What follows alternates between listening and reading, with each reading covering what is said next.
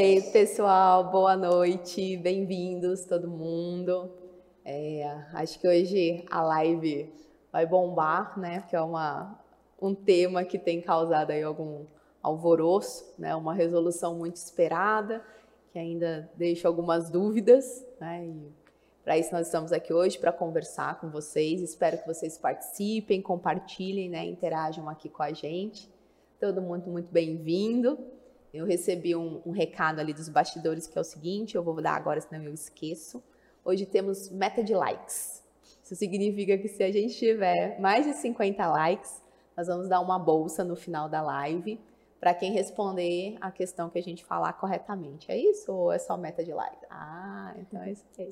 Vai ter bolsa para quem responder questão no final da live, uma questão que a gente vai colocar para vocês, então acompanhem, que vai ser de alguma coisa que discutida aqui hoje.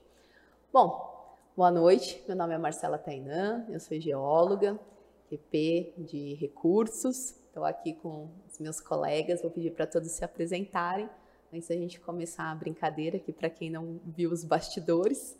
Nós já estávamos aqui no esquenta, discutindo, conversando, discordando, construindo, porque é só assim que a gente realmente vai entender, né, e, e trazer aí coisas legais para vocês.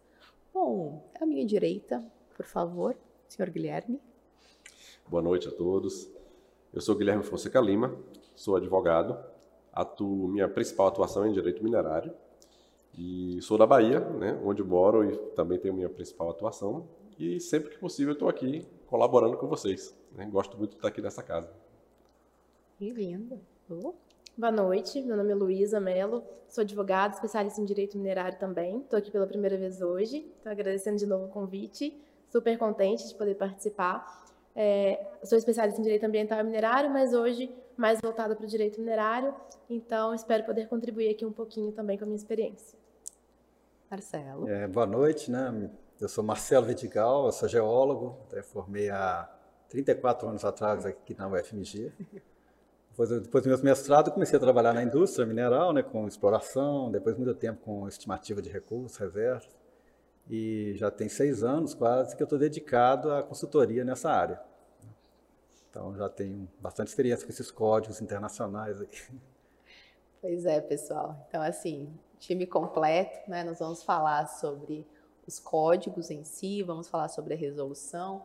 É, é um bate-papo, né? Se vocês tivessem acompanhado os bastidores, vocês iam ver que a gente estava aqui ainda construindo um raciocínio com algumas concordâncias e divergências, mas eu acho super importante né, que antes da gente realmente entrar no assunto, eu sempre digo onde estamos, para onde vamos, de onde viemos, e uma parte importante é conceituar, conceituar né, o, sobre o tema. Então, já que a gente está falando sobre códigos internacionais, classificação de recursos e reservas, certificação de recursos e reservas. Eu acho que são temas que ainda trazem aí algumas divergências de entendimento. Ninguém melhor meu amigo Marcelo para trazer aí um, uma luz sobre esses temas para a gente iniciar a conversa. É, sim, nós vamos conversar muito sobre isso, né? É, bom, esse, essa luz aí eu acho que é só um, uma introdução ao assunto, né?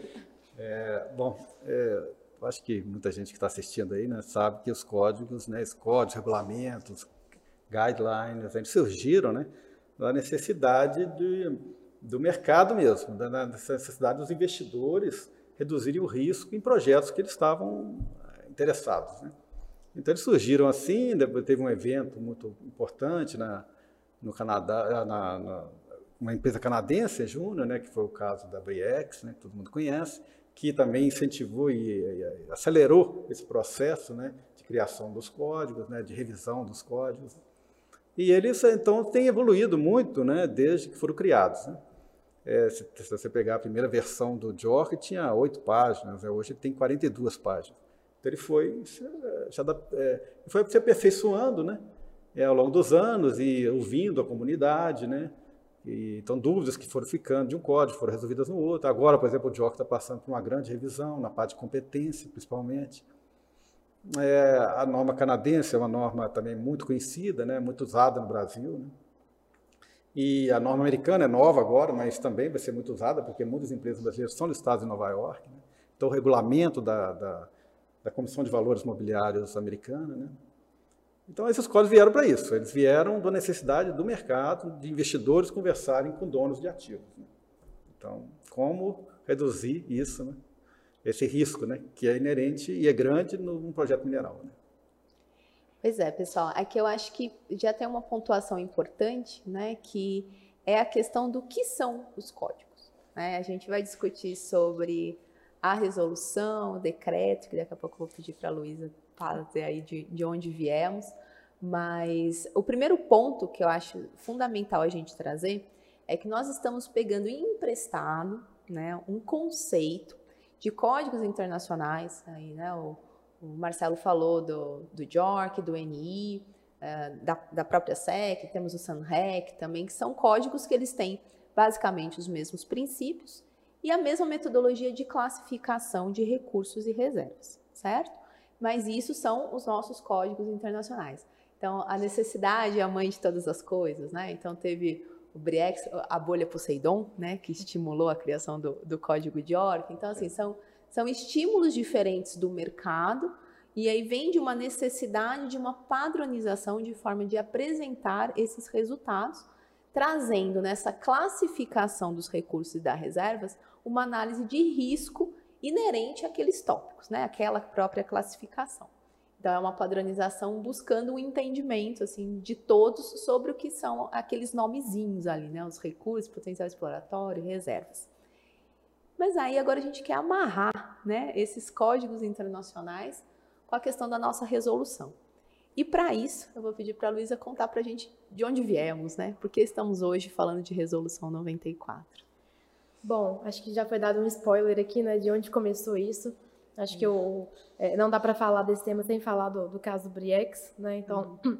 é claro que alguns códigos já existiam antes mesmo do Briex, mas isso acabou fazendo com que muitos deles fossem revisados e outros novos fossem criados. Né? Então, acho que, em primeiro lugar, é importante a gente lembrar que já existia, é muito antes de Resolução 94, todo um contexto no cenário internacional e ao qual, inclusive, algumas empresas é, listadas em bolsas fora do Brasil já estavam sujeitas e, consequentemente, familiarizadas. Né? É, nessa época também, aí, ainda na década de 90, teve a criação do CRISCO, né, pelos países que iniciaram ali é, com a criação da, da, que a gente chama de família CRISCO, né, e aí, consequentemente, é, isso ainda no final da, da, década de 90, e só é, relativamente mais recentemente é que nós tivemos a CBRR, a entidade que representa, então, o Brasil no CRISCO, e agora, em 2022, a tão esperada Resolução 94. Né? E aí, lembrando que desde a criação, essa discussão já vinha desde antes, né?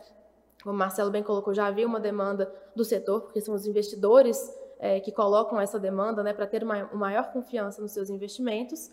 É, e com a criação da agência, com a, lei, com a Lei 13575, já foi atribuída ali a competência para que a agência regulamentasse o sistema. É, com o decreto 9406, né, que atualizou o regulamento do Código de Mineração, isso também foi reforçado, né, que isso seria feito, mas ainda sem, algum, sem uma perspectiva. É, até que veio a consulta pública hoje de 2018, trazendo aí o, o início né, da participação social para a construção dessa normativa. É, o relatório dessa consulta pública ficou pronto em dezembro de 2020, então houve aí um lapso temporal é, considerável, mas essa minuta sempre esteve ali, sempre foi cobrada, né, pelas, é, principalmente pelo mercado. E na sequência, em janeiro de 2021, veio a tomada de subsídios 1 de 2021, que também pôde proporcionar aí uma ampla participação por parte do setor que contribuiu para aquela minuta que já tinha sido apresentada pela ANM. E agora, em fevereiro de 2022, a publicação da Resolução 94, já aí adotando, né, como o Marcelo bem colocou, trazendo emprestado é, esses conceitos e tentando colocar isso na nossa realidade. E aí acho que agora a gente vai poder discutir aqui é, em que ponto estamos né, e como isso aconteceu. Sim. Bom, pessoal, então, olha só, de onde viemos, né? Viemos aí de, de códigos antigos que foram criados com uma necessidade, né? Bolha Poseidon na década de 80, criação do década de 70 para 80, criação do York, Brex década de 90, criação do GNI, isso para os outros códigos também. Passamos por revisões e ali em 2018 né? O, o, o Brasil ele pega emprestado esses conceitos para tentar fazer uma é, tentar não, né? Para fazer uma revisão do nosso código de mineração, né, usando isso no intuito de pegar uma, um, uma prática de mercado, né, queria proporcionar essa análise de risco dos investimentos, uma classificação conhecida e já aplicada em, diversos, é, em diversas regiões, diversos projetos, e pegar isso de forma que os documentos apresentados à ANM, que era né, a proposta do, do decreto, seguissem uma padronização, para que todos os documentos né, fossem realmente é, analisados e fosse possível criar um banco de dados também, né, essa é uma das propostas uhum. que se vinha, um banco de dados com todos esses projetos é, devidamente padronizados, ok? E aí a minha pergunta agora para o Guilherme é, onde estamos nessa resolução? Pois é, estamos diante de um grande desafio, né? Temos, enfim, uma norma, depois de todo esse percurso que a Luísa explicou, temos uma norma publicada em seu período de vacância, né, prestes a entrar em, em vigor em, em, agosto. E o desafio é como o mercado vai atender a essa norma, né, considerando que poucas empresas no Brasil já têm uma experiência com esses códigos internacionais. Né. E como Marcelo bem falou, os códigos vêm para facilitar o diálogo entre investidores e donos de, de, de projetos. E sabemos que o capital é extremamente sensível, para não dizer medroso, né? E mineração é risco, e onde o capital vê risco, ele toma outro rumo. E agora, como será o atendimento, né? considerando que a norma também é para todos. Então, quantas empresas terão que atender a essa norma? É a norma da qual temos muito mais, sobre a qual temos muito mais incertezas do que certezas. Né? Então, temos vários pontos, como né, já debatemos aqui no, no no nosso, bastidores. Né, nos bastidores.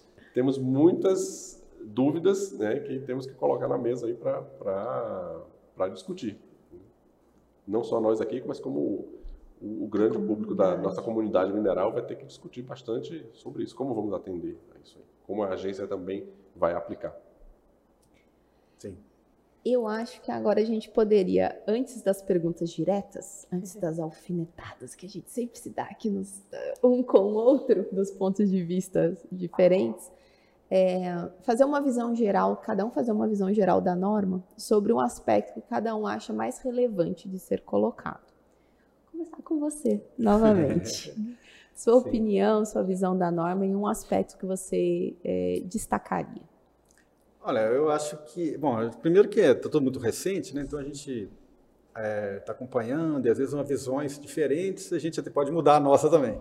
Mas lendo friamente o texto, né, eu acho que o, a, o principal ponto aqui é a questão de, de você seguir a norma, seja uma opção. É opcional, é para a empresa que, que quer declarar um, que quer publicar um relatório público, né? É, que vai ser público, ele tem que, é, ela é opcional, ela, existe uma opção para ela fazer isso, não é obrigatório, não é mandatório.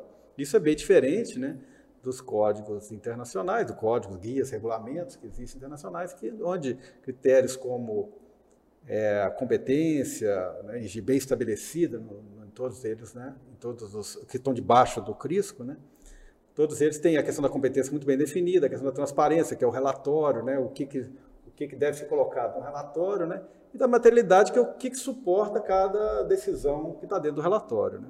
Isso aí é mandatório, né? em todos os códigos, na, que for publicado na Bolsa Canadense, na Bolsa Australiana, nos Estados Unidos. Né? E aqui eu não entendi bem a impressão que ele é opcional. Ele é opcional porque, na verdade, o que é mandatório é você continuar fazendo o relatório final de pesquisa e o plano de aproveitamento econômico. Isso é mandatório. E aí, nesse ponto, os dois relatórios, eles não seguem as normas. Eles não seguem e não vejo que eles mudaram nada em relação a isso. Por quê? Primeiro, a competência. A competência não está... O critério de competência na, na, para o relatório, o plano de aproveitamento econômico, o relatório final de pesquisa, é simplesmente que o profissional responsável seja é, habilitado o sistema CREA-CONFER. Isso não, isso não está de acordo com nenhuma norma internacional. Né? Porque não leva em consideração a experiência, a competência naquele tipo de depósito mineral, nada disso, e nem na atividade que ele está fazendo. Então, esse é um ponto importante. O outro é o relatório. O relatório, hoje, o formato do relatório final de pesquisa ou do plano de aproveitamento econômico, ele é, não segue também nenhum padrão conhecido. Né? Ele não é um padrão que faz parte dos, do, dos que a gente conhece, né? JORC, NI e tal.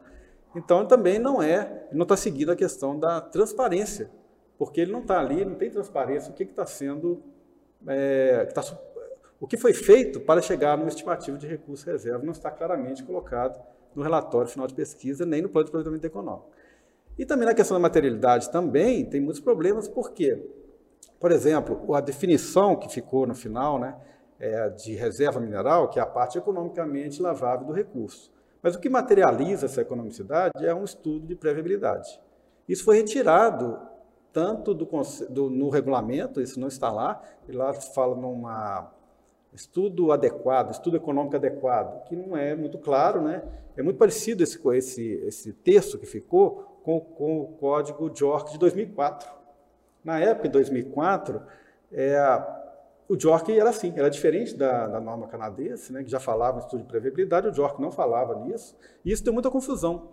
É, chegou ao ponto de, em 2011, a Bolsa Australiana publica, é, entrar em embate mesmo, um combate com o JORC. Né? Eles disseram que eles iam publicar sua própria norma, porque uhum. eles não queriam seguir mais o JORC, né? que iam publicar sua própria norma seguindo a norma canadense. E o, um dos pontos principais é exatamente isso. O que suporta um estudo de reserva, né? um estimativo de reserva? É o que suporta a materialidade da economicidade, né, que é a parte economicamente lavrável do recurso, é exatamente o estudo de pré-viabilidade. Isso ficou fora do conceito também. Inclusive para quem para quem for seguir a norma, for fazer para relações, é, publicações é, que sejam, é, como é que fala, não sejam sigilosas, né, como está uhum, colocado lá. É.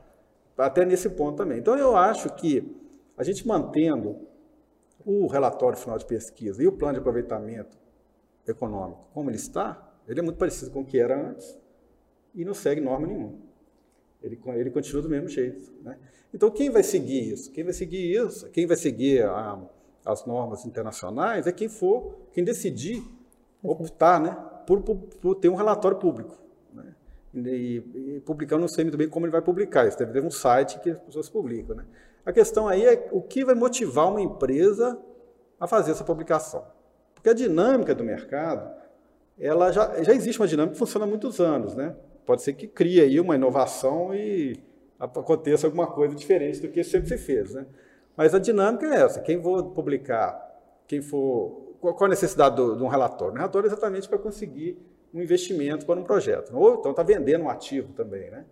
Então, a, a empresa tem várias opções. Ela pode ir numa bolsa de valores captar fazer um IPO, fazer uma captação de recursos. Nesse momento, se for na bolsa australiana, tem que usar o DIOC. Se for na bolsa americana, é o SK 1300. Se for na bolsa canadense, é o 43101. Esses são mandatórios, né? Mas muitos relatórios técnicos não são para a bolsa, embora se use critérios da bolsa. A maior parte dos relatórios técnicos, ou não sei se é a maior parte, mas a grande parte, eles são usados em negociações, negociações de ativos. Então, uma empresa tem um ativo e quer negociar esse ativo, então ela produz um relatório técnico, exemplo, padrão NI, DIORC, o que seja, e vai procurar investidores. A dinâmica do mercado não é publicar isso numa vitrine que todo mundo vai acessando. Normalmente isso faz parte de um data room que é disponibilizado para o investidor, né? e inclusive com, com, com, com itens de confidencialidade. Né? Você acessa aquele data room, você não pode passar aquele relatório para ninguém. Ele é, não é público, ele é um relatório só para, aquele investidor interessado. Normalmente isso é feito via bancos, que participam do processo, né? Mesma coisa em bolsas também. Muitos bancos participam desse processo, mas no caso da bolsa, em alguns casos ele é público, outros não. É, outra, outra utilidade do relatório técnico é na, é, quando, na negociação de um ativo. Um está querendo vender, outro está querendo comprar, então se, se contrata, às vezes, um, uma, um profissional independente que vai é, preparar um relatório técnico vai servir de base para a negociação. Então, essa é a dinâmica do mercado. Eu não vejo, assim, eu não sei como funcionará, né? É, qual a expectativa da agência em criar esse, essa vitrine, né? Que é eu entendo ser uma vitrine. Você tem ali um ativo, você produz um relatório de ordem, coloca lá.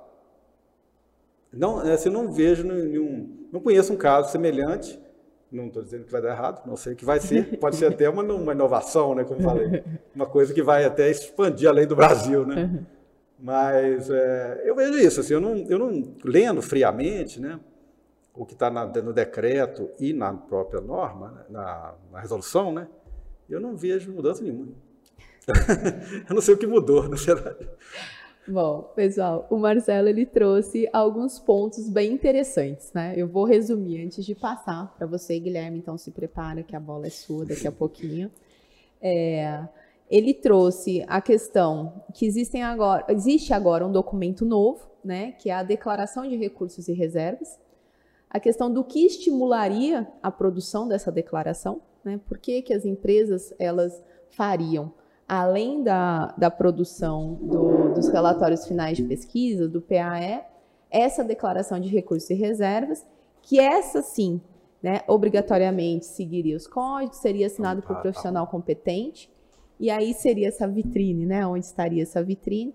Então, o que estimularia a, a produção dessa declaração é uma questão, é um documento novo, né, que está ali colocado na resolução, e a questão de da forma como está apresentado na resolução. A confecção do relatório final de pesquisa e do PAE, por exemplo, né, desses dois documentos que são obrigatórios, eles continuam obrigatórios na entrega para a agência, é, não respeitando os pilares dos códigos. Né? Assim, por que, que a gente fala é, eu, é, muito confortável falar em códigos internacionais, porque todos têm os mesmos três pilares: materialidade, transparência e competência. Né? Então, esse apanhado que o Marcelo fez e agora eu vou passar a bola para você, Guilherme. Só estou fazer um comentário. Pode, aí, porque eu falei que não mudou nada, só teve uma coisa que mudou, né? Que foi a, a nomenclatura, né? Sim. Que antes se falava no relatório final de pesquisa, se falava em reservas, agora vai se falar em recursos. Mas o que está por trás, o que, que materializa um recurso, o que, que materializa uma reserva, né? E a forma de reportar isso, aí realmente a impressão que eu tenho é que não mudou nada. Isso. É, mas é muito bem colocado, porque eu acho que é essa discussão que a gente vai construir agora, né? A gente mudou o nome, mas é, a gente mudou o rótulo, né? Agora é leite que tem lá dentro ainda, a gente mudou a caixinha. então agora pois é, a, a, bola é sua. A princípio, né, quando eu, eu, li a primeira vez, eu tive essa impressão, que falei, pô, tá muito claro aqui. Se eu for fazer a declaração, então eu, essa declaração tem que ser baseada em relatórios feitos por profissional qualificado. Se eu não vou fazer a declaração, mas, mas será que é só isso? Será que é tão simples assim? Eu não tipo, eu estava convencido. Uhum. E aí comecei a né, problematizar, estressar o, o, o, a situação e mudei um pouco de opinião. Falei, não, isso aqui realmente porque necessariamente vai ter que abranger todo mundo. Porém, vai haver diferença, porque nós temos aí, como você falou, a a, listar em bolsa é uma coisa. Você pode ter um relatório que seja para simplesmente embasar uma negociação entre duas uhum. partes.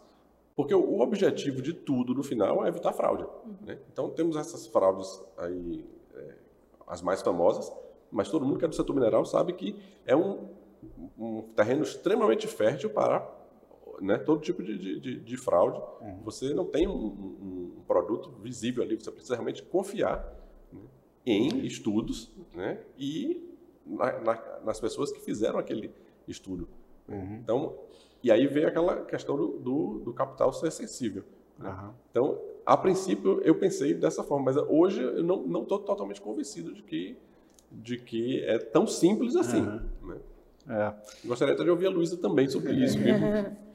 Aí temos, pelo menos temos dois técnicos e dois advogados. Né? É, tá, tá, tá equilibrado. É equilibrado. Luísa?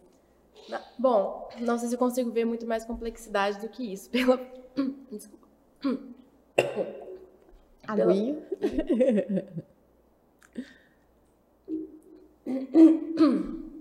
Desculpa. É, não sei se eu consigo ver muito mais complexidade do que isso pela redação da norma.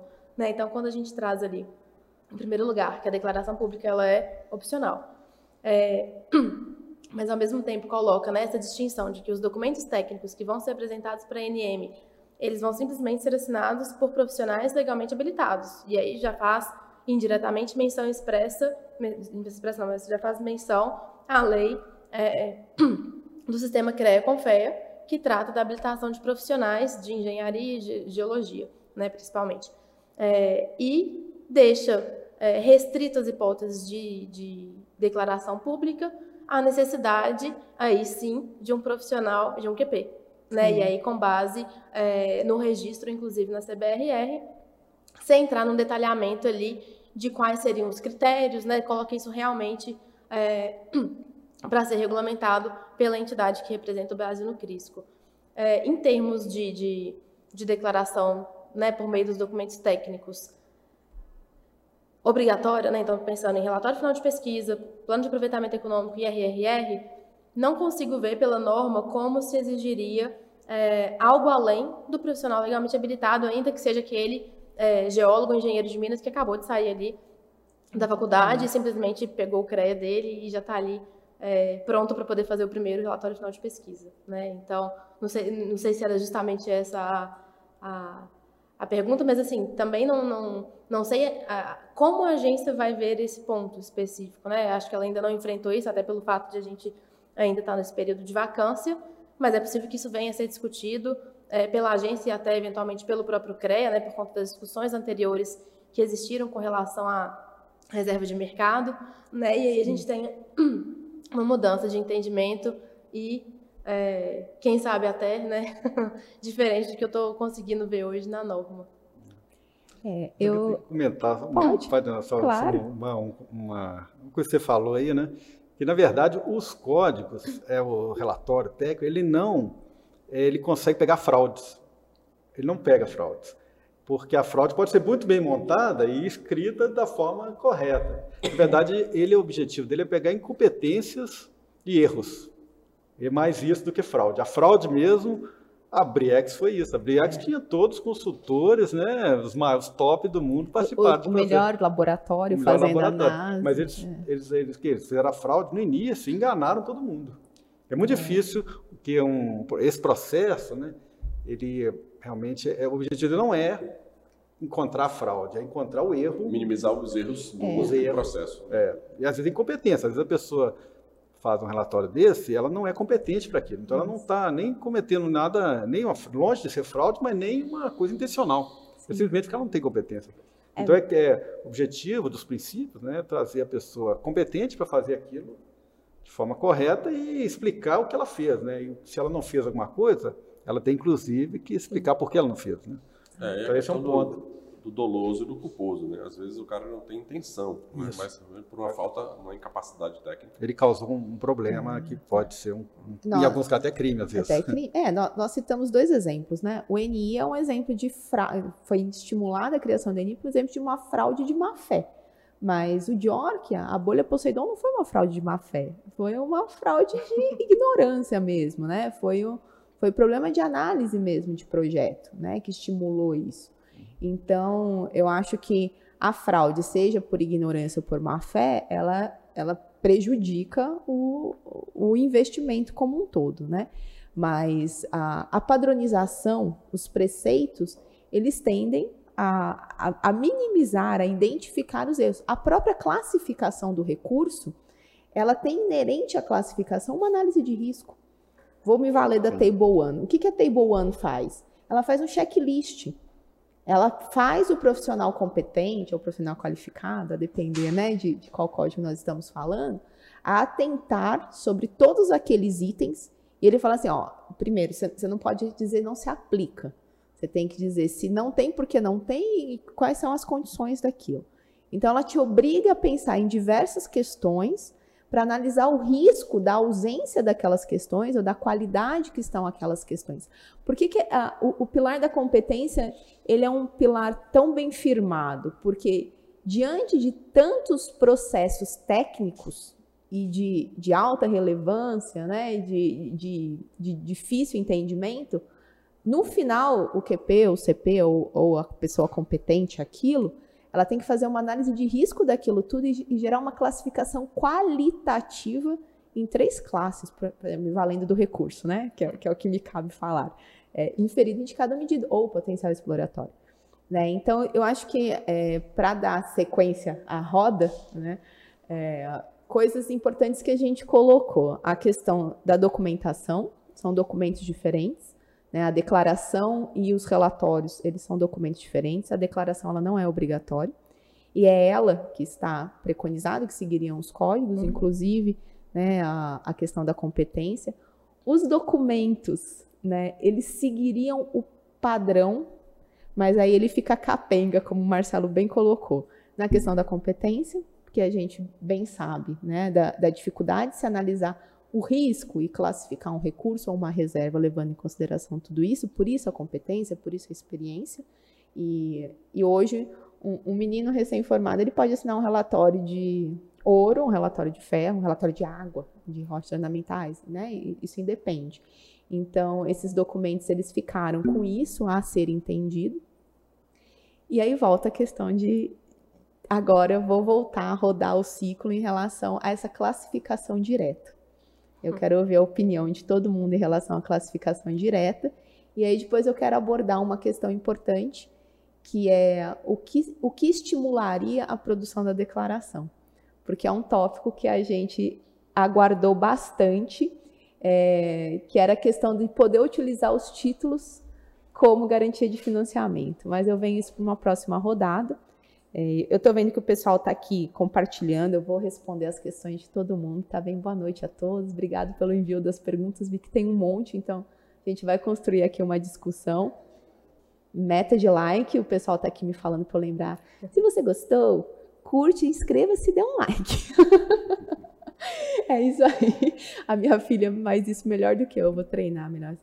Clica aqui, dá um like. Mas eu vou rodar a, a pergunta para a gente conversar um pouco agora sobre isso, sobre essa questão da classificação direta que está proposta na resolução. Gostaria de ouvir a opinião de todos. E depois desse incentivo, vinculando essa questão do financiamento. Vou começar com você, Luísa. Ótimo. Bom, acho que talvez um dos pontos mais polêmicos, né? Não teve consenso nem aqui entre a gente. Nem aqui entre a gente. É, bom, esse era um ponto, a gente estava até comentando mais cedo, que já vinha de discussões muito antes da publicação da resolução. Né? Então, desde lá de trás, com a consulta pública 8 de 2018, já era um ponto é, que era objeto de, de, de preocupação né, de, de, profissionais e setores de chamarem atenção é, para o perigo né, de eventualmente se adotar uma conversão automática. Né? Então, a gente tem hoje, aí voltando né, para o que temos hoje, Hoje, com base na Resolução 94, a gente tem essa previsão de conversão automática, né? então, considerando os documentos técnicos que foram apresentados antes da vigência da norma, eles teriam os seus dados automaticamente convertidos com base nos critérios que foram estabelecidos na resolução. É, e isso traz, a meu ver, depois a gente vai ouvir a opinião aqui dos colegas, alguns problemas. Né? E aí, em primeiro lugar, assim, é, esses documentos técnicos eles foram elaborados é, sem seguir, em muitos, em muitos dos casos, né, essas diretrizes, adotando outras metodologias, sem pensar é, nos critérios, né, nos três critérios. Então, é, isso faz com que essas informações é, não necessariamente tivessem condições é, técnicas de ser convertidas. Né? Então, se eu tenho ali, é, no passado, um, um, uma reserva indica, uma reserva inferida, né, que agora vai ser convertida, uma reserva é, medida, medida, que agora vai ser convertida para uma reserva provada. Né? Eu tenho, é, será que faz sentido colocar isso né? Será que se hoje fosse feito aquele estudo, isso seria dessa forma? E mais do que isso, faz sentido colocar é, no, no, mesmo pacote, né? Então, uma, é, uma declaração que saiu é, no final desse ano, né? após a vigência da norma, com base em toda essa metodologia, adotando os padrões internacionais, é, colocar isso junto de um documento técnico que foi elaborado às vezes há 10, 15, 20 anos e simplesmente foi convertido automaticamente, sem nenhum tipo de critério e sem observar essa metodologia e os três pilares. É, então, assim, me parece que não, né? Me parece que isso teria um problema. Sei que houve uma discussão no passado é, por conta de um receio que havia de, ah, se o minerador tiver um tempo para se adequar, talvez eu esteja falando de um tempo longo demais, né? Que foi o que a gente falou aqui. Se eu estou falando de um projeto grande, posso demorar aí 15 anos, né? É, por outro lado, se eu tiver que esperar o minerador adequar é, os documentos anteriormente apresentados, isso vai suspender a análise dos processos minerários e vai gerar é, um gargalo maior ainda do que já existe hoje. Né? E aí ah, os processos vão é, ter a tramitação interrompida, até que ponto isso não vai prejudicar? Né? E aí, assim, é, talvez um cenário perfeito não fosse realmente viável. Né?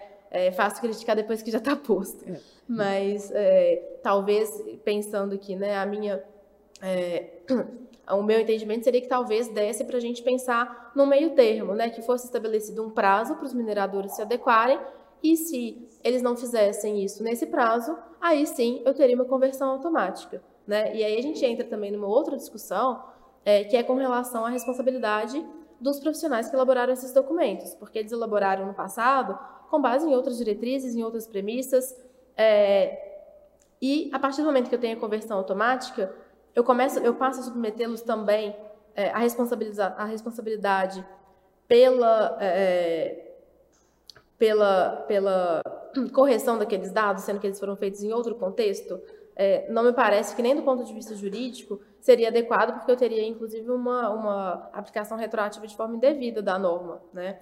Então, é, acho que esses são talvez os principais pontos que a gente discutiu aqui. Sei que não é consenso, mas eu passo a palavra aí para ouvir agora os outros colegas. Guilherme?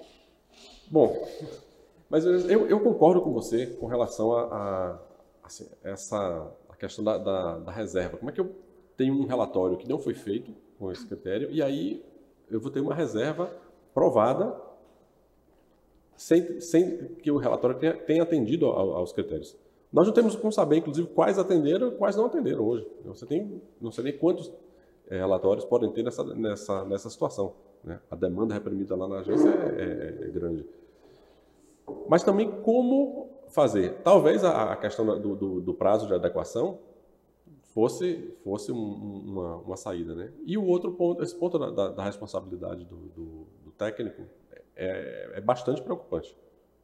Inclusive, como eu estava pensando aqui, né, me colocando na, na, posição de um técnico, poderia até levantar e dizer, não, eu, eu não assinei isso não. Né? Porque ele está sujeito à responsabilidade criminal, inclusive, né, administrativa. É um, um, um, fator de risco grande, né, porque ele não estava obrigado a fazer. Uhum. E se agora ele se vê na situação, eu tenho uma, uma situação juridicamente é, concretizada aqui, porém os meios né, aos quais eu cheguei nesse não, não, não foram adequados à, à, nova norma. Eu acho isso bastante, bastante complicado. Realmente são os dois pontos mais, mais críticos para mim. Marcelo, conversão linear. Eu fico por última nessa. Bom, eu quando eu li, eu nem me tentei muito para essa conversão direta. Eu achei que isso era um ponto assim. Acho que tem outros pontos mais preocupantes, né? Mas é, eu ia, mas essa discussão surgiu aqui antes, né? É. antes da, de a gente começar a conversa oficial, né? Na conversa extraoficial aqui antes. Estava no offline, é. agora estamos no online. E aí eu acho que, como está colocado hoje, né? Que é, que é o que era antes também, não mudou nada. É, depois de aprovado o relatório final de pesquisa, tem um ano, prorrogado mais um, para fazer o plano de aproveitamento econômico. Isso é um prazo é, que não é compatível com o que a indústria realiza, né? Então acho que esse ponto é consenso. É. É, então, esse ponto é consenso. É, assim, eu não vejo a responsabilidade se ele vai estar maior ou menor por conta disso. Ele não vai conseguir fazer conforme o, é, a prática de mercado, né, internacional, vamos dizer assim. Então, o que ele tem que fazer, ele vai poder assinar a RT, como sempre, né? Como ele sempre fez. E a responsabilidade da RT, ela está prevista, né? Na, nos, na, como é que é o nome? Nas leis, é como, dizer, né? Então, é, já existe uma responsabilidade quando assina a RT, né? Eu não vejo assim, eu acho que a transição, ela tem que assumir que durante um tempo, realmente, as coisas não vão funcionar perfeitas, né?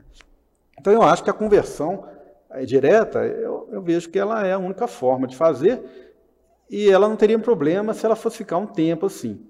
Mas eu acho que do jeito que está, ela vai ficar para sempre assim. É, é. Porque não tem nada que, que, que diz que, que, que, mudou em relação a isso. O plano de aproveitamento tem um ano, mas um ano, assim, você não faz um estudo de pré-viabilidade, muitas vezes você, você consegue ter, em alguns casos, projetos mais simples, é claro que consegue, né? Mas é, projetos um pouquinho mais complexos, nós estamos cansados de ter cheio de projetos aí que depois de um relatório de recursos, demorou-se 10 anos para chegar numa reserva, né?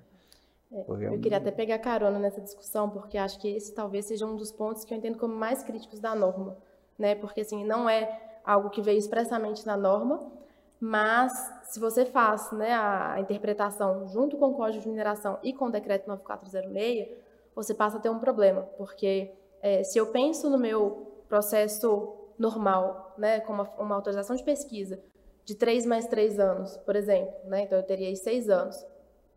É, depois mais um ano para a elaboração do meu plano de aproveitamento econômico, para requerimentos de lavra, eu tenho um prazo de sete anos, que para projetos mais complexos é inviável, por exemplo, para eu ter conseguido concluir o meu FEL2. E se eu só posso, né, considerando padrões internacionais, falar em, em, declaração de reserva depois de ter concluído o meu FEL2, eu não, simplesmente não vou conseguir fazer naquele prazo. E aí, assim, tudo bem, essa norma, ela não teria, talvez, condições de alterar isso, porque isso já vinha no próprio decreto, inclusive a, a, a proibição, depois do decreto 9406 de 2018, de mais de uma prorrogação. Né? Eu tenho ali a previsão excepcional de que eu só posso prorrogar é, por mais de uma vez a minha autorização de pesquisa se eu não conseguir é, ingresso na área ou não conseguir autorização do órgão ambiental. Então, assim, eu passo a ter um problema. Né? E como ele vai ser solucionado? Talvez, de fato, nessa resolução não seria possível, mas a gente precisa pensar numa alternativa que torne isso exequível, né? ainda que seja é, uma previsão, por exemplo, de que é, na hipótese de eu não ter conseguido, de, enfim, ajustar, criar novas hipóteses em que o minerador tem um pouco mais de conforto de que ele vai conseguir um prazo maior para poder conseguir é, apresentar essas, é, esses documentos já com base em padrões internacionais e declarando reserva depois do período necessário para poder ter esses dados. Guilherme, quer? E, mas e a possibilidade que temos a, a, agora de continuar as pesquisas além da entrega do relatório para é, para fins de, de, de, plano de aproveitamento econômico? Não, não seria possível utilizar esse é. esse dispositivo como um artifício para Acho que não, sim, mas tudo depende assim, de quanto tempo vai demorar para a agência Lógico analisar seu relatório final de pesquisa. Lógico, é. se ela analisar... o, pessoal, o pessoal técnico é que tem que responder, é, né? mas, mas assim, eu estou pensando na, na hipótese para esses processos mais complexos, né? utilizar esse gancho da possibilidade de continuar a pesquisa após, né? porque hoje a gente pode fazer isso. É, é, pode continuar, mas você não pode, não pode utilizar. Alterar. É, exatamente, você não pode alterar. Sim, não pode alterar o que foi no, no relatório que foi final. no relatório final. Eu acho que dessa discussão, né, a gente, a gente salva dois ganchos, né? Uma questão relacionada à, à divergência temporal, né, entre o que são os prazos, e aí não, a gente, eu não vou nem entrar na parte ambiental, né, que eu vi que chegou umas questões aqui relacionadas a isso, a gente deixa para discussão. Um, um, um lapso né, temporal realmente entre o que são os estudos, né, os prazos para os estudos, como é feita essa classificação de recursos, essa classificação de reservas, essas análises de riscos, né, gente? São análises de riscos que, que, que estão aí envolvidas. A conversão de recursos para reservas, ela é feita por fatores modificadores. Né? Então, assim, o, o, que converte recurso em reserva é a aplicação desses fatores modificadores. Né? E, e a gente chegou ali num consenso dessa questão temporal. A gente falou sobre a questão da responsabilidade técnica, né, a, a, responsabilidade CPF das pessoas que irão assumir, né, linearmente essa diretamente essa classificação. Então eu vou assinar um PAE assumindo um dado de reserva provada que veio de uma conversão linear de um outro documento de um que não foi feito segundo esses parâmetros, né? Então aí a gente tem esse limbo, né, esse, entre esses documentos que não estão padronizados, porque a gente vai chegar no momento em que se esses documentos realmente passarem a seguir padrões, né, e aí não estou falando mais de, de seguir os códigos, estou falando de seguir uma padronização de apresentação de documento, esse limbo em determinado momento se vai, né? Mas são mais de 32 mil processos hoje de autorização de pesquisa. Então aí a gente está falando de um, de um limbo bem grande. Né? Então a gente colocou duas questões. A divergência temporal entre o que está é, nos códigos, né, como é feita essas classificações, a questão da responsabilização e a divergência entre o que é isso. Quer colocar alguma coisa que eu ia comece, eu comecei a falar, você, engasgou, antes de eu entrar no próximo assunto, que seria a questão do, do incentivo aos investimentos. Você ia comentar alguma coisa? Não, não? acho que é. É, é que o Marcelo ele fez menção a falar alguma coisa e eu falei antes. Ah, tá. Não. Então, pessoal, eu acho que a gente amarrou alguns tópicos importantes: a questão de serem dois documentos, a declaração e os relatórios, a divergência temporal e técnica do que são as classificações e o que são os documentos para os códigos, a questão da responsabilidade do profissional e a divergência entre ser um profissional qualificado, um profissional competente e ser um profissional habilitado a uma, né, um hiato bem grande entre uma coisa e outra. E aí, é, acho que entre muitas das discussões que, que ainda cabem, né, que dá para a gente ficar falando aqui umas quatro horas ainda sobre o tema, eu vou entrar no tema do o que seria um incentivo e por que que a gente tirou a questão da utilização do, do título como garantia, né, para financiamento. Quem quer começar? Guilherme, quer começar, Luiz? Eu acho que o, o, decreto matou um monte de possibilidades, né? Na hora que ele é, fica expresso ali que só as portarias de lavra podem ser utilizadas como, como garantia. E aí? Né? Você tem justamente aquele momento né, de, de, maior risco e de necessidade de, de, de, financiamento e a gente não, não tem. Então, ficou realmente bastante difícil isso aí. Acho que são coisas do Brasil. Né? Acho que são aquelas coisas que a gente não entende por quê, mas o, o, o, decreto fulminou aí um monte de, de, de, de oportunidades. Queria, eu, acho, queria eu, colocar uma provocação ah, nesse ponto, então. Com base no decreto, se a gente pega no artigo 43, a gente tem, de fato, a previsão de que a concessão de lavra poderá ser oferecida em garantia para fins de financiamento. E aí, logo no parágrafo seguinte, no, no artigo seguinte, desculpa, a gente tem a previsão de que a ANM estabelecerá em resolução as hipóteses de oneração de direitos minerários. E aí, falando de forma mais ampla, então, né? não se restringindo apenas à concessão de lavra. Aí queria saber o seu entendimento, se você acha que com base nessa redação não seria possível é, se argumentar que a agência teria essa incompetência de, por meio de uma resolução, estabelecer ali, os critérios, os parâmetros para a oneração de direitos minerários em outras fases que não a concessão de lavra. Eu não sei, eu acho que juridicamente não, a gente não tem segurança. Não. Eu, eu pensei nisso também, mas eu, eu justamente o que ele fala é essa oneração, mas a gente está tratando de uma, uma, questão de você financiar uma, uma, pesquisa que pode, inclusive, dar um, dar um resultado negativo, né? É o risco, é o financiamento do risco. E aí, justamente isso que é, é tão necessário, não, não, não tivemos. Eu vejo assim, pelo menos. Né? Bom, essa, essa questão do financiamento, ela já acontece normalmente no mercado, né? Em Inclusive, você precisava ter recursos publicados. Sim, mas eu falando, você não tem a garantia, né? Estou falando, na realidade, a não tem a garantia do, do, do... Mas a garantia seria de um banco público, por exemplo? Acho um que no privado... sentido de averbação pela agência seria isso, da oneração? É.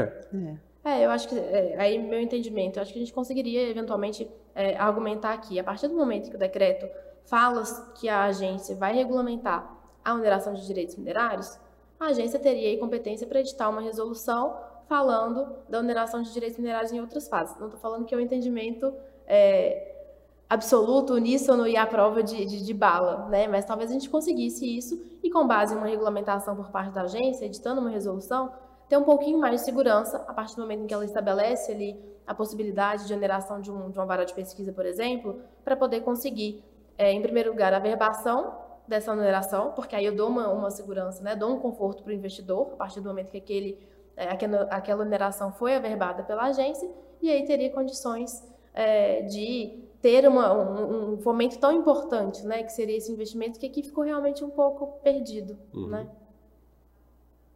Sim. Marcelo? Eu não, é, acho que não consigo muito opinar né, sobre isso, porque eu não entendi muito bem assim o, o FIRA. Na verdade, eu estou acostumado com essa dinâmica do mercado que é de financiamentos, de projetos, ela vem de de é, convencer o investidor que aquele projeto é interessante, né? mesmo em fases muito preliminares, não precisa ter recursos para isso, né? publicado recursos, um relatório de recurso ou de reserva. Né? Então, essa é a dinâmica. Agora, vamos supor, se você conseguiu um um, um financiamento né, de um banco, por exemplo, aí você o que, que faria, por exemplo, você perder esse direito? Então, você não cumpriu as obrigações que deveria, então o banco pode ficar com seu ativo? Seria isso? É esse sentido na garantia? É, bom, se você não cumpriu o quê? Você não fez a pesquisa, desviou o dinheiro para outra finalidade? Seria isso, quase uma fraude. Porque, na verdade, se ele fez a pesquisa e não deu resultado, também o banco não interessa. Por que o banco vai se interessar em ficar com o ativo se foi feita uma pesquisa e não deu resultado? Né? É, mas, mas Eu não nem, sei se. nem pode. Né? A gente só pode, é, agora, como garantia, só pode a concessão Mas, é, de mas a por portaria. que É, mudar isso? Mas, Qual seria o- o- a motivação para mudar isso? Seria dar uma, uma, uma segurança maior ao investidor, porque no caso de oneração de direitos de concessões de lavra, eu preciso, pelo menos né, o, investidor deveria ter esse interesse, levar esse contrato para que a agência averbe. E aí, por exemplo, o titular daquele direito minerário não vai poder ceder para um terceiro, porque senão eu pego o investimento e cedo aquele, vendo aquele direito minerário para um terceiro, né, porque a agência não tem conhecimento da existência daquele contrato. Então, o fato de a agência averbar esse contrato dá uma, uma segurança maior para o investidor de que, olha, esse direito minerário aqui ele está reservável Reservado. para mim. Pra... Né? E a partir do momento que eu tenho a possibilidade de averbar também, sei que na prática acontece, mas acho que assim, a partir do momento que a gente tem a possibilidade de a agência também averbar os contratos é, é, relacionados a- aos direitos minerários em fase de autorização de pesquisa, seria talvez um- uma segurança a mais para o investidor e aí atrairia é, mais investimentos. Né? E daí essa preocupação de tentar abranger direitos minerários em outras fases. É, pensar mais sobre isso. não estou acostumado com essa dinâmica, não. Pessoal, como já estamos indo aqui para 10 para as 9, eu vou jogar mais uma última pergunta, né? Eu acho que a gente passou aqui por alguns tópicos importantes. Ah, pode deixar. O pessoal está aqui me avisando que vocês é, se inscreveram, deram like, e, e aí agora vai ter sorteio. A gente vai sortear uma bolsa para o curso de classificação e declaração de recursos e reservas. Mas aí eu vou, vocês vão ter que responder corretamente uma questão. Eu vou ser boazinha. Pô, Já manda a questão? Tá bom. É, vai ser uma questão ampla, hein? Olha lá. Como se classifica, segundo os códigos internacionais, os recursos? Os recursos são divididos em quais classes? As reservas são divididas em quais classes? Não, tem que falar tudo, gente. Recurso ou reserva, então? Então tá bom. Então vou mudar. É, como que eu converto recurso para reserva? Ah, é. Como que é feita a conversão de recursos para reserva? Afinal, já que esse é o nosso principal embate aqui na mesa, essa conversão. Segundo o quê? Segundo os códigos internacionais Segundo- ou segundo não, não. é diferente.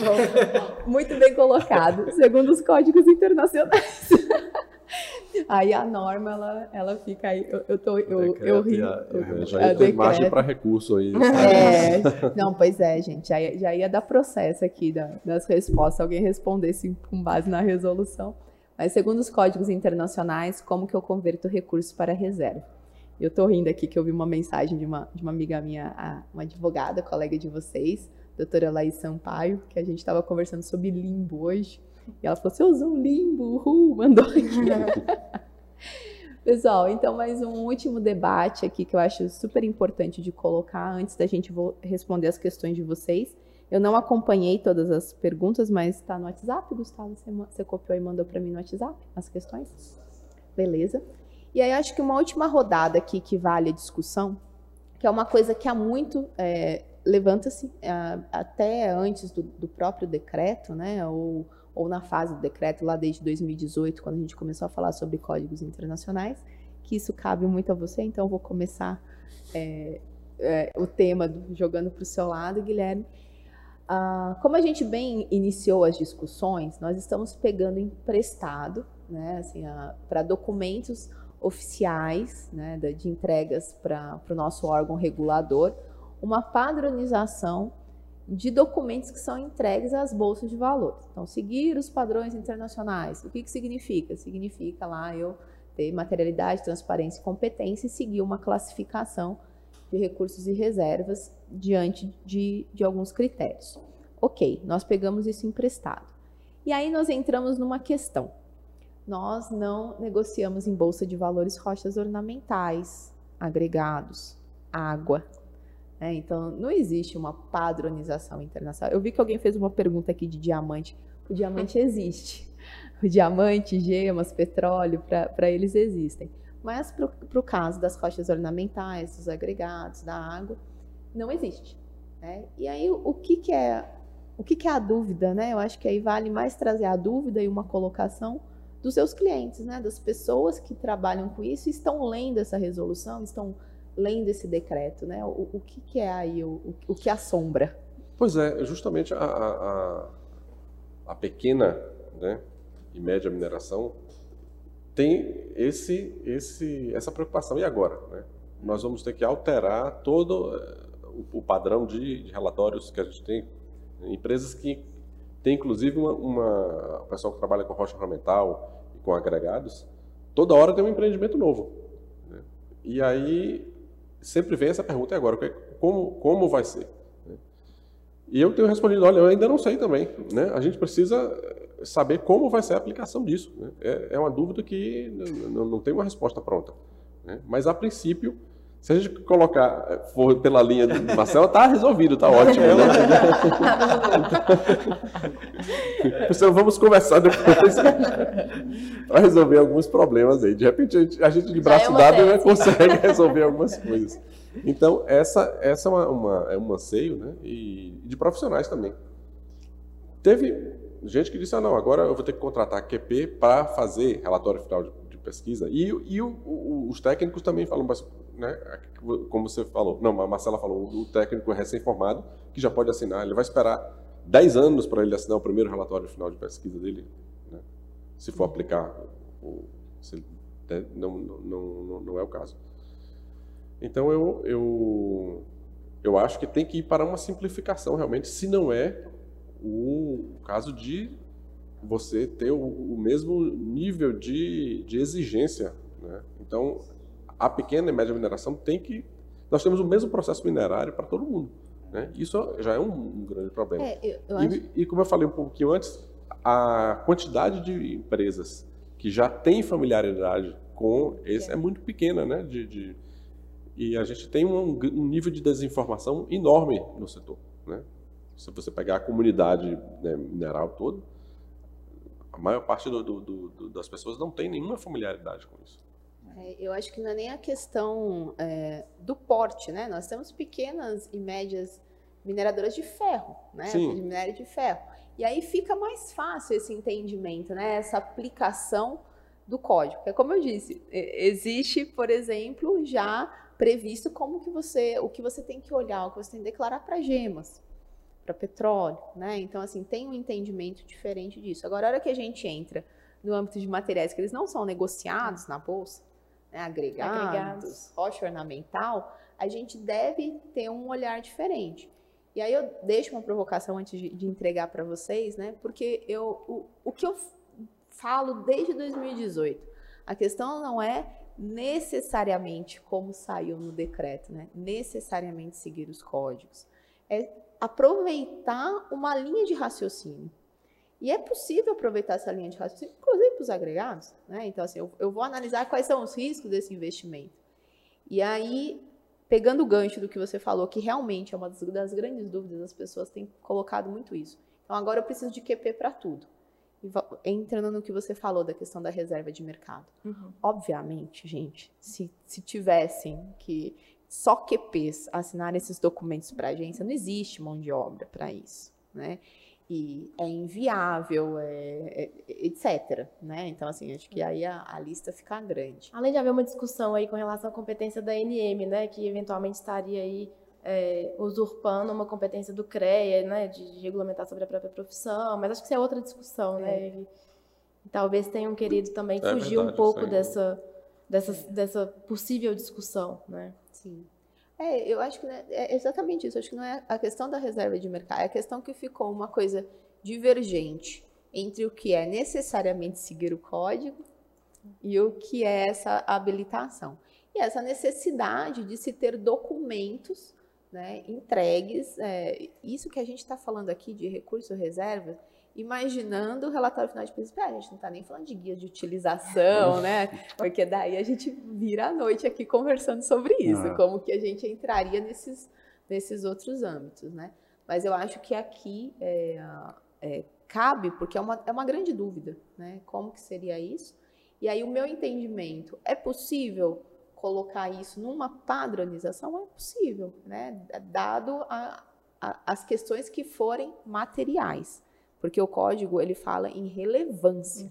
Materialidade é relevância. O que é relevante para um agregado? O que é relevante para uma rocha ornamental? É, mas agora eu passo para você, uhum. antes de Bom, responder as outras questões. Que, é, já falei um pouco sobre isso, mas é, eu não tenho experiência nenhuma nessas, nesses depósitos né, de areia, de, de agregados. Sabe? Mas se me perguntarem o que, como ele, o que, que ele vai fazer, eu vou falar que ou eu perdi alguma coisa, ou ele não tem que fazer nada. Ele vai fazer tudo que ele sempre fez, do mesmo jeito. Porque ele tem que fazer um relatório final de pesquisa e um plano de aproveitamento econômico. Ele não precisa de QP, ele não precisa de relatório transparente, de ORC, nada disso. Ele vai fazer o que ele está fazendo. Só se ele optar, fazer uma opção, fazer eu quero fazer um, um relatório público e, e quero publicá-lo também na, no sistema brasileiro de recursos e reserva. Eu não sei como funcionar isso. É. Se ele quiser fazer isso, ele tem que contratar, mas se não quiser, Assim, é pô, eu que... perdi alguma coisa. é uma coisa que me ocorreu, acho que até falei com, com você. A, se, por exemplo, numa licitação, né, surgir a necessidade, não, tem que ter a declaração pública, né, para vender ah, brita. Pra... Ah, aí quem não fez, sim. sobre de acordo sim. com os critérios, Poderia. perdeu a oportunidade. Se, fosse, se, for uma, é, né? se for uma exigência de uma licitação do governo, Isso, por exemplo. É, né? nesse caso, sim, poderia. Né? É, é, é uma situação é uma forma que, de mas ele poderia classificar muita gente também. Mas né? alguém, mas será que isso não seria questionável legalmente? Talvez. É, né? Porque Sim. não, eu, eu tenho, eu sou, eu sou, tenho, eu posso né? assinar uma RT, por que, é. que eu não posso? É. Porque onde, né? É, é, uma, é opcional Sim, eu fazer um QP. Tem, tem margem para impugnar isso. É, Até porque a rigor não impactaria o fornecimento em si, Exato. né? Então, é. teria margem para discutir. É, eu acho que essa, toda essa discussão né, foi muito rica assim, por, por, todos os profissionais que trabalham na área, né? E não acho que é uma tarefa fácil mesmo, não, tentar fazer um puxadinho né, no código, né? Um puxadinho, né? Porque ele não, você não, como você não pode mexer na essência do código, porque você precisaria de aprovação, de congresso e tudo, tentou se adaptar.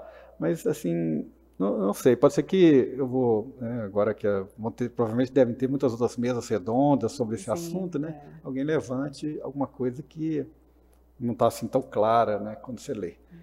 Mas não vejo assim muita mudança, não. no momento, pelo menos. Pessoal, é, Obviamente que depois que a gente sair daqui nós vamos continuar essas discussões, né? E eu vi que chegaram muitas questões, então eu vou responder a, a todas, né? Nós, nós, não temos prazo aqui para fechar, não. Nós vou trazer as questões. Mas antes de finalizar, eu queria só fazer um pouco aqui de advogada do diabo, né? apesar de geóloga que sou, né? De trazer. A gente tem, a gente normalmente é, quando eu, eu gostaria de trazer duas coisas até ligando com a questão dos agregados e tal. No PNM 2030, está previsto né, uma visão singular para investimentos, né, para processos diferentes. Então, eu acho que, em alinhamento com esse plano, a gente deve esperar algumas, algumas coisas. Né? Assim, a, a, é, o, o, próprio código de ORC, né, em linha do que eu estava falando, que eu vi que tem uma questão de diamante, ele tem um capítulo específico para isso, para gemas. Né? Então, assim, os códigos eles também vão se deparando com a necessidade de, para materiais diferentes, fazerem questionamentos diferentes. Então, eu acho que ainda é uma fase que a gente está por vir, né, para essa fase. Agora, é, e aqui eu trago um pouco da minha frustração dessa questão da de converter linear, né, de todas essas discussões que nós estamos trazendo, de como as coisas é, vieram, porque a gente está trazendo muita visão do investidor, que eu acho que é super válido. Quando a gente fala em governança, né, governança de empresa, governança de Estado, a gente está falando de todos os envolvidos. E a União é um grande envolvido, né? Haja visto que o subsolo pertence à União. Então, uma coisa que eu vejo e que eu entendia que seria muito positivo nessa padronização são essas apresentações de documentos ou de processos que não visam a melhor aproveitamento do recurso a longo prazo. Então a gente vê muitos processos que eles violentam né, a jazida. Eles têm um aproveitamento a curto prazo. E quando o principal aproveitamento é do envolvido do, que está lavrando. Mas isso tem uma. Existe uma, uma forma do, né, da, da, agência mesmo é atuar em relação a isso, porque existe a figura da lava ambiciosa, É. né? Ambiciosa, Exatamente o que eu ia comentar. É, eu também, eu já tenho. é, A vedação em si já existe, É. Já né? existe. né? Mas a documentação, a padronização, o melhor aproveitamento, tudo que está previsto, inclusive nos códigos, né, de como deveria ser feita essa, essa viabilidade, esse olhar para o negócio, ele iria dar um olhar diferente também para o negócio e mineração do governo. E talvez até ajudasse na, na fiscalização por parte da agência, né? Porque ela teria ali é, subsídios melhores para poder conseguir avaliar se aquela lavra que está acontecendo está sendo feita de, de forma ambiciosa. Exatamente. Então, assim, eu, eu trago agora aqui para finalizar, antes de entrar nas questões, né? Entre muitos dos assuntos que nós já discutimos, isso eu vejo como, assim, uma, uma parte frustrante da forma como as coisas saíram, porque havia uma previsão de se construir um banco, né, de dados, um banco robusto para tomadas de decisões, é, tanto de, de, de âmbitos de investimento quanto para direcionamento né, estratégico Políticas Políticas públicas. políticas públicas, públicas, né? Então, um banco padronizado, estruturado, com análise de risco bem feita, com em cima de competência, isso daria um novo direcionamento, né? E, e eu trago isso realmente como uma frustração, né? Eu comentei com todos. Eu estou escrevendo o, o caderno 2 da, da, pesquisa mineral do, do PNM 2050 e é uma coisa que eu, que eu vejo que a gente tem que bater nessa tecla. Essa questão da padronização de dados é, concisos, dados é, estruturados, linkados, que possam realmente integrados gerar essa construção, né? Esse, essa governança de, de Estado mesmo, visando um, um interesse maior. Então, é só uma. Estou Agora, compartilhando é um, com vocês. É um começo, né? Então, assim, gente tem que haver muita discussão né? e, como a gente já vem discutindo, os desafios são grandes, mas é o, é o começo. Eu acho que a, a tendência é de haver uma, uma melhora na, na qualidade técnica. Eu acho que, de certa forma, isso vai, vai ser. É um caminho sem volta. É inerente, é. né? Ser, é, a gente vai, vai começar a construir em cima disso. Né? Apesar desse, dessa estrada de terra que a gente está pegando agora, daqui a pouco vai virar um, uma rodovia. Bom, alguém quer fechar com mais alguma coisa? Posso ir para as perguntas? Uma colocação? Então tá bom. Então vamos lá, gente. Ah, vamos em ordem aqui.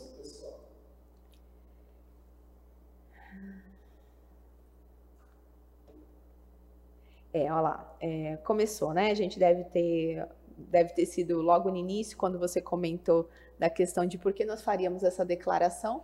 Né? Daí já veio um comentário do Vieira, não, não sei qual é o primeiro, Jesus? Do Jesus Vieira. Só vai ser interessante quando se puder usar esse tipo de RR como garantia para empréstimos ao projeto. Né? A, gente, a gente trouxe isso para frente.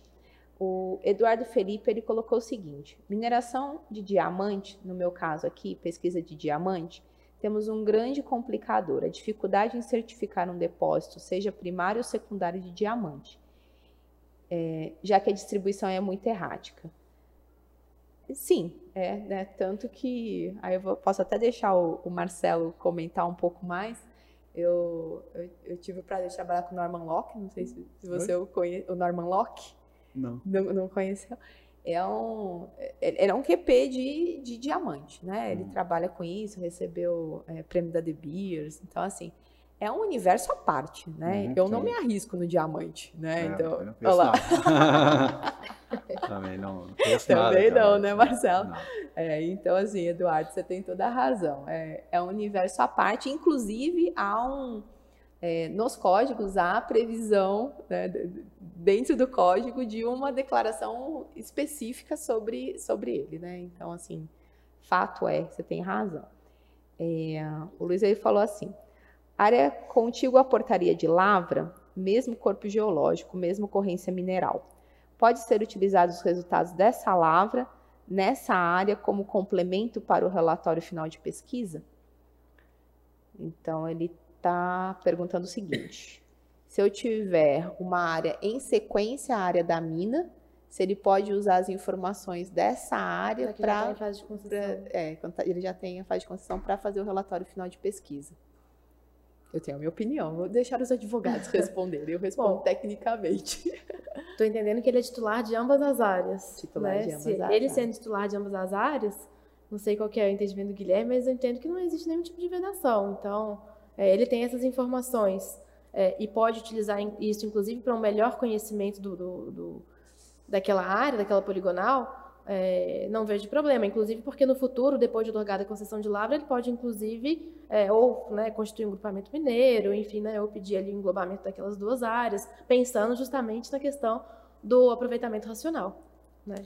Concordo plenamente. Eu tenho um recurso pendente na, na agência com um caso exatamente assim. E a agência negou. É, eu acho, assim, inclusive, era uma equipe de três ou quatro geólogos analisaram na, na fase da, Uhum. construção do recurso e todo mundo, não, nesse caso aqui é muito claro, daria sim para utilizar. E qual foi o argumento? Fiquei curiosa agora. para a negativa da. Simplesmente, ah, você não tem sondagem suficiente para Hum. utilizar. isso. Eu tenho a minha opinião, vou deixar o Marcelo primeiro. Eu- eu- Ó, não sei se você entende, mas eu acho que assim, você pode usar sim, mas para um relatório de potencial exploratório, né? É isso. É, eu, eu, eu acho que uma, uma das grandes questões né, dessas, da- das áreas, da, né, cortar a área, é que o que classifica recurso, né, falando em particular do recurso, é o aumento do conhecimento geológico. Sim. E a classificação de um para o outro, né, de passar para de inferido para indicado, a gente fala em aumento da continuidade geológica. Né? Então, eu, eu melhoro a informação em relação à continuidade do corpo. E de indicado para medido, eu aumento a continuidade de teor e tonelagem. Então, a, a, a questão continuidade, né, a questão é, casar as coisas, ela é muito forte até para a própria classificação do recurso. Então, o aumento do conhecimento geológico. Então, se ele tem um conhecimento geológico, uma área que ele indica uma continuidade do corpo, é, ele não só pode, o que eu entendo, como ele deveria utilizar essa É, ele vai estar informação. extrapolando a informação. e aí Extrapolando você tem que informação. tratá-la dessa forma, como É, uma informação sim. Uma extrapolada. informação extrapolada, mas assim, uma informação entendida de uma continuidade, né? E vou, permitir- vou me permitir fazer uma pergunta então também. Constatando a continuidade desse corpo nessa área vizinha, eu teria condições de, inclusive, eventualmente converter recurso para reserva na outra área, tendo em vista, por exemplo, que é, talvez aquele empreendimento se torne mais viável economicamente, pensando agora é, no todo, numa futura lavra com. Quando você falou confirmando a continuidade, É, sim. exatamente. Mas, se- mas se for só uma extrapolação, né? Uhum. Então ele vai ter que tratar essa informação como uma extrapolação, ou seja, é, existe também, ele pode publicar relatórios, né? De eh, potencial exploratório, até menos que isso, né? Às vezes você só, só tem um resultado de exploração que é uma, uma extrapolação a partir de um local que ele conhece. Para ele, ele passar, é, pra ele passar para recursos, aí ele vai ter que sondar Ele vai ter que garantir essa continuidade. essa continuidade, é, que é- ela é só Então, assim, extrapolada. é, se você tem só uma extrapolação da continuidade, Uhum. Não.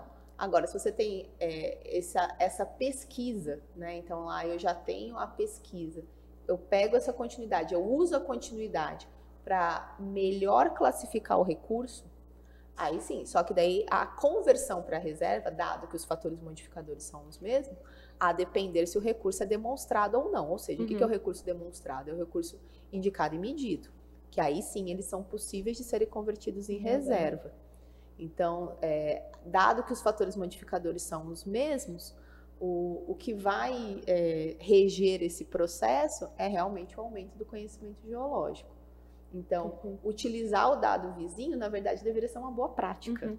Né? É, é uma boa prática de você verificar a continuidade. Porque eu, em particular, sem citar nomes, eu já trabalhei com projetos limítrofes que era praticamente uma falha de direito minerário. Eram modelos completamente diferentes que não se encaixavam, né? A hora que você tentava encaixar um modelo com o outro, né? já visto que eu estava prestando serviço para empresas que faziam divisão, né? Até Uhum. pra- numa ideia de uma cava compartilhada, os modelos eles não se casavam. Então aí nesse caso, na verdade, acaba sendo até um impeditivo, né? Porque isso aí É. você você quebra a continuidade. Então é a depender, né, da, da situação. É, vamos lá. Ups.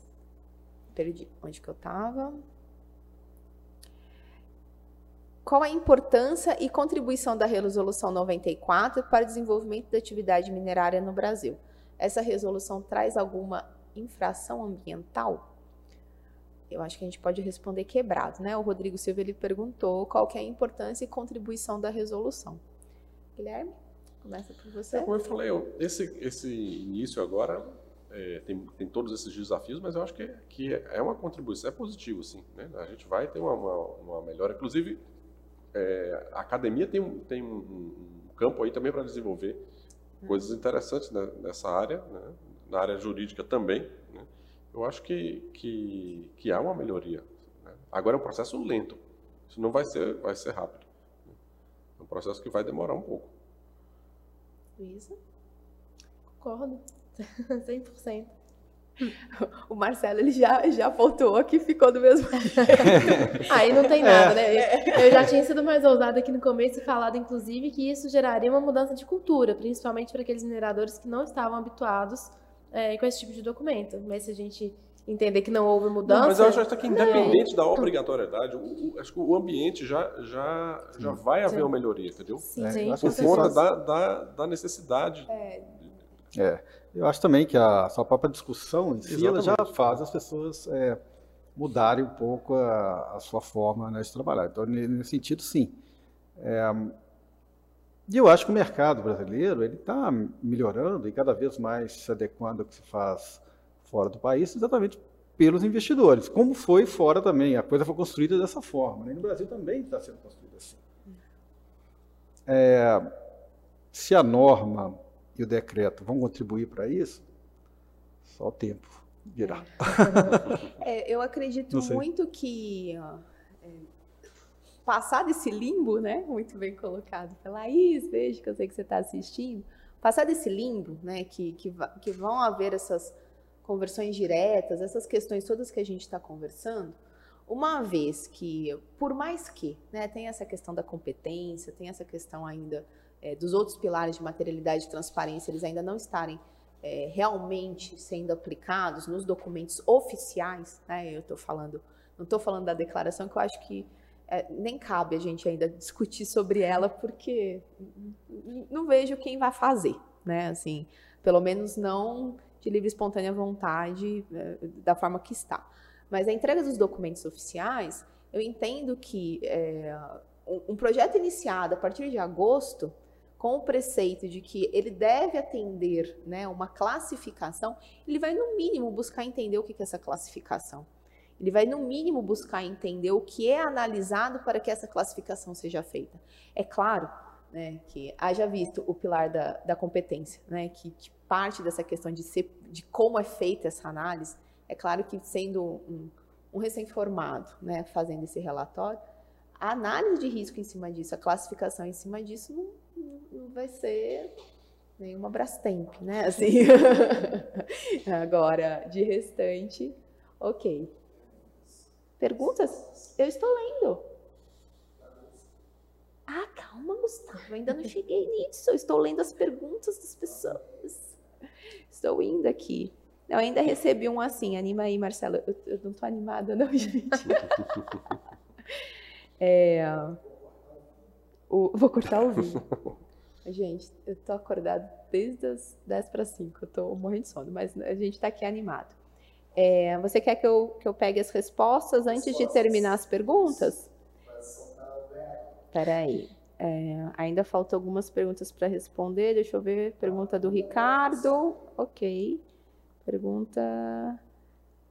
A Pamela. É, ela disse o seguinte: acontece quando a reserva mineral se tornar parte economicamente lavrável de um recurso mineral medido ou indicado, demonstrado pelo menos por um estudo de viabilidade preliminar. Ok? O Matheus respondeu o seguinte: os recursos se tornam reservas quando há um nível de conhecimento suficiente e quando há viabilidade econômica de seu aproveitamento. A Laís disse o seguinte: a conversão é feita após a avaliação técnica e econômica do recurso indicando a execuibilidade do projeto e a viabilidade do seu aproveitamento econômico, aí o mesmo se torna reserva. o Elisa ele respondeu que o processo de conversão de recursos minerais em reservas minerais envolve a avaliação técnica e econômica de viabilidade do projeto. Uh, a conversão de recursos reservas envolve um esforço importante na identificação e diminuição do grau de incerteza das informações utilizadas na estimativa dos fatores modificadores. É, e o Manuel disse o seguinte: parabéns a vocês pela exposição. Ah, oh, Manuel! Não é uma resposta, é uma parabenização do Manuel para nós. É, a lembrar da mão invisível do mercado. Abraços, Manuel Regis de Moura. Grande Regis. Grande Regis, um abraço. Bom, eu acho que eu serei obrigada né, a, a ficar com a resposta do Elíser, e aí o Marcelo me ajuda, mas ele foi o único que falou, falou dos fatores, fatores modificadores. Exatamente. então, como você foi o único a falar sobre os fatores modificadores, e todas as respostas estão parcialmente corretas, mas o que converte recursos em reservas é a aplicação dos fatores modificadores. Então, a bolsa ficou para você. E eu vou voltar aqui às respostas, que ainda falta uma pergunta do Ricardo. É, conversão linear me parece muito incoerente, já que não haverá uma base de dados técnicos para sustentar os valores declarados. Isso é incoerente com base nas boas práticas de mercado. Sim, é o, é o que a gente está colocando, é. né?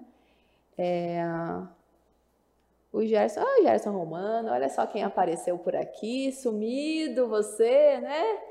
Muito boa noite. Vamos ver qual foi a sua colocação.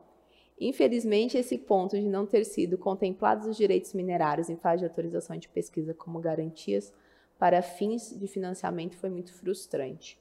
Sim. É, o Elisa ainda colocou qual é o canal de participação popular na formulação das políticas de mineração. Bom, tudo que nós estamos colocando aqui, né, isso passou por consulta pública, né? Exato. Existe um, um, sistema próprio, né? A agência criou Exatamente, um sistema é. próprio, é, muito interessante, inclusive, em que é, facilita, né, a participação, coloca ali, no, no caso de, de é, minutas já redigidas, é, os campos para que os interessados respondam item a item, né, sugestões de, de melhoria ou por que aquilo não deve ficar daquela forma. É, e todas essas, é, todos esses processos, né, seja de tomada de subsídios, seja de consulta pública, eles são publicados no Diário Oficial, além de serem disponibilizados no site da agência. Então, de, de forma geral, é, eles são divulgados como devem ser. E, e no mais, né, toda essa discussão, todas as colocações, todas as contribuições, elas são públicas, estão lá numa pasta, né, não sigilosa, que, que é um princípio de, de transparência. Então, quem quiser acessar como foi feito todo esse processo, tá lá também. Vocês podem é, acompanhar toda essa construção e as colocações, o que foi acatado, o que não foi acatado e, e etc. Né? Bom, pessoal, como a nossa live era de uma hora e eu sei que não parece porque passa muito rápido, já são 9h20, né? Eu eu vou agradecer, deixar meus convidados se despedirem e aí eu dou boa noite para vocês. Guilherme, você primeiro, por favor. Olha, foi, foi muito interessante, né? Foi uma discussão rica. Né? Continuamos com algumas dúvidas, mas acho que esclarecemos outras, né? Colocamos, polemizamos aqui. Mas foi muito bom, acho que foi, foi bastante produtivo e gostei demais né, de dividir a bancada aqui com vocês. Quero agradecer demais a Marcela, Instituto Minério, pela oportunidade de estar aqui. Foi muito bom. Acho que foi bastante positivo. Queria agradecer também, achei que foi super produtivo para a gente poder colocar. É, acho que a gente sai ainda com algumas dúvidas, né, alguns pontos, né, a gente colocou aqui nosso entendimento, mas não necessariamente é a resposta fechada, né, acho que vou, vou ter muita coisa aqui para refletir, inclusive, né, de ponderações que foram feitas que não tinha pensado antes, é, e acho que por isso é tão rico o, essa oportunidade, e no mais é isso, só agradecer ah, eu também agradeço aos meus colegas aqui de mesa, né, os ouvintes aí que estão nos ouvindo. Marcelo, mais um convite, mais uma vez estou participando do evento, eu gosto muito. E assim, eu acho que a gente começa uma discussão agora, eu imagino que outras discussões semelhantes a essa devem acontecer também, né? E pode ser que muita coisa vai se clareando aí, né? À medida que as pessoas vão conversando sobre esse assunto. Né? Exatamente. Bom, pessoal, eu acho que tem muitas coisas ainda. A gente vai fazer novos podcasts sobre o tema. Né? Convido vocês a participar do, do curso de declaração de recursos e reservas. E, uh, e no mais, né, ficam outras questões que nós discutimos aqui de bastidores, é, como ficaria a classificação de recursos para pilhas, para barragens, né, como que fica a interface ambiental, que realmente não daria para a gente entrar aqui, mas não há uma infração, né, assim, direta. A questão é que realmente o fator uh, ambiental ele pode inviabilizar um projeto, e um projeto inviável por fatores ambientais não é reserva, é. né, mau recurso ele pode ser. Uma vez que, por exemplo, não é feito um estudo de cavidades, você tem teor, você tem tonelagem, você tem capacidade hídrica, mas você tem uma cavidade que é um, é, configura uma área de bloqueio. Não, é não, é, não existe a possibilidade, a razoável perspectiva de extração econômica. Né? E para ser recurso, você já tem, que, já tem que haver a razoável perspectiva de extração econômica. E com uma caverna no meio, não há razoável perspectiva. Então, não é nem recurso. Então, assim, a gente poderia entrar aqui em outras discussões, né? Que não é da tempo, então nós faremos novos podcasts. Guilherme está transnoitado, ele veio de Salvador aqui conversar com a gente sobre esse tema, né? A minha querida veio direto do serviço, não foi? A Luísa veio gripada do serviço, Marcelo também direto do, do SRK para cá. Então, assim, nós estamos todos é, muito felizes com a participação de vocês. Muito obrigada, uma boa noite e aguardo vocês nos próximos podcasts.